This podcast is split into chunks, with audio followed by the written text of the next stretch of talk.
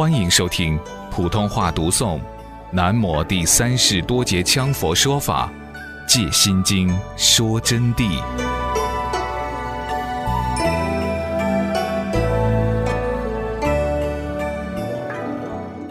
一同学答：记不清楚，说了很多，他说过很多次了，不晓得上师指的是哪一次说的。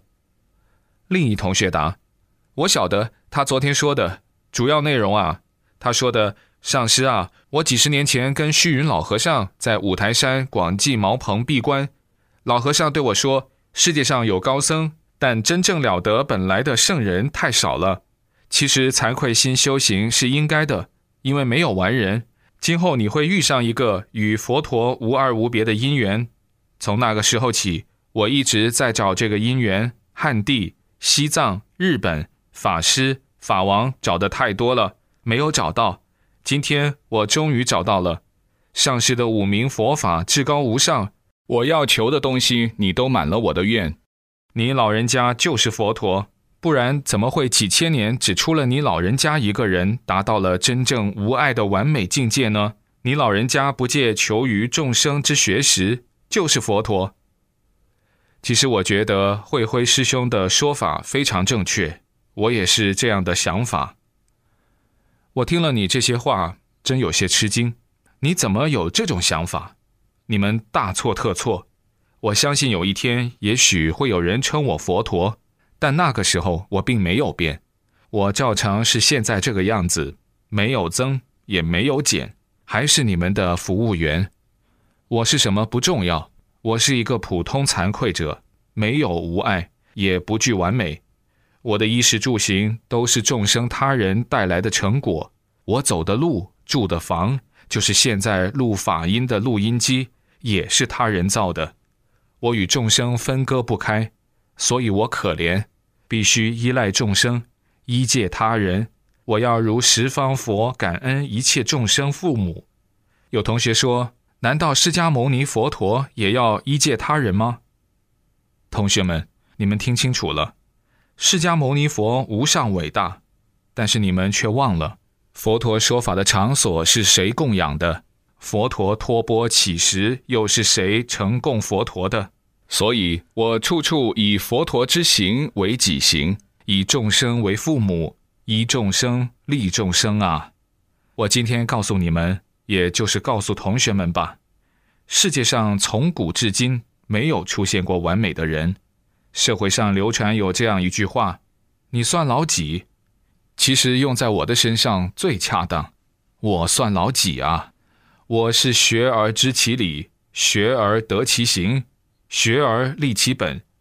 不但全世界找不到一个完人，也从来没有过这样完美的圣人。任何圣人都是依学而立其本，借学而传其道，不借学则道无法弘传，也就是必须继承先有之学，而后方立；必借于众生先具有之学识，方能为众生说法，实可为生熟受，他才听得懂。否则你讲的道理，他会一无所知。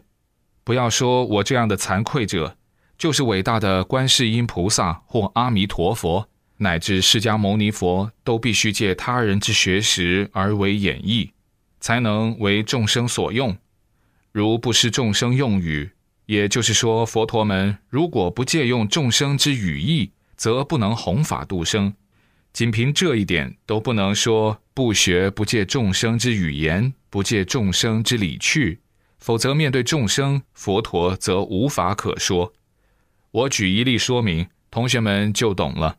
比如要为众生说法，就必须了解众生的语言，了解众生的文字。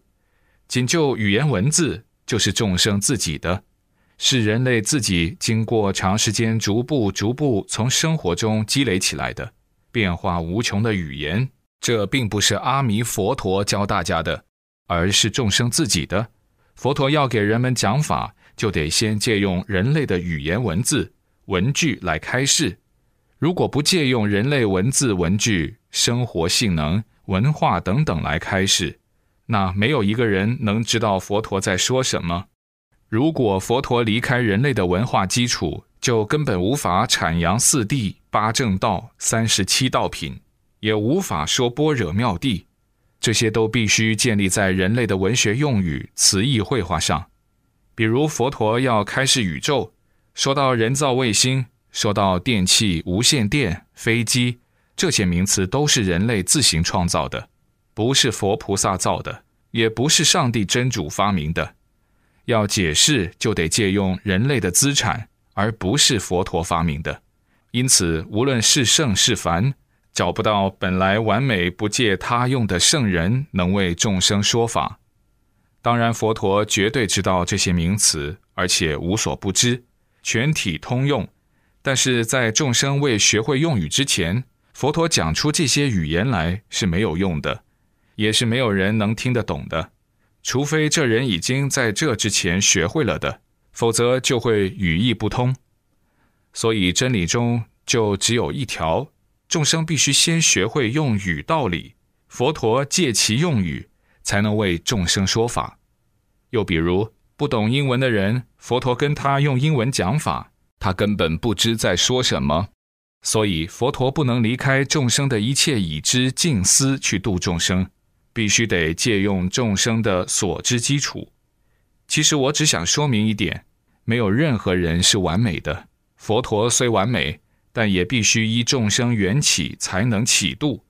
对于我来说就一般了，世界上无尽的知识都是我要学习的，学习他人的，学会了才能借用，否则我就是一个白痴。你们记住，我的自信与佛陀是一样的，但是永远都是众生的勤务员、惭愧者，要学众生。你们也许会奇怪，怎么不学佛陀，要学众生呢？这个问题好，听我说吧，同学们。如果不学众生的文化，不学众生的思规、生活习惯，就不了解众生，就无法与众生通达。那样的话，佛陀就真正成了言语道断、心性寂灭的法身佛了。要明白，法身佛是度不了众生的，法身无言无相，依何起度？所以必须学众生所学，借以众生所用。我永远都是惭愧者，不完美的啊！只要有众生的一天，我就得要学习他们，才能相应他们，也才能利益他们，进而法度他们。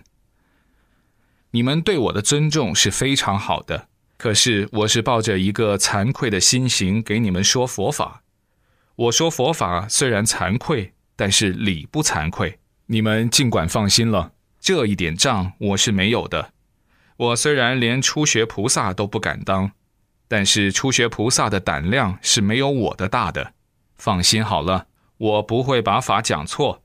初学菩萨有5大部位，我一丁点儿部位都没有，我随便说，因为我首先无恐怖，我也不需要那些烦恼，我只想到的是要给同学们结下缘，我要尽我的力量和你们共同进步，我学习你们的语言，了解你们的习性，来为你们开悟安心，你们学习听懂我说的真谛，这就是我的心。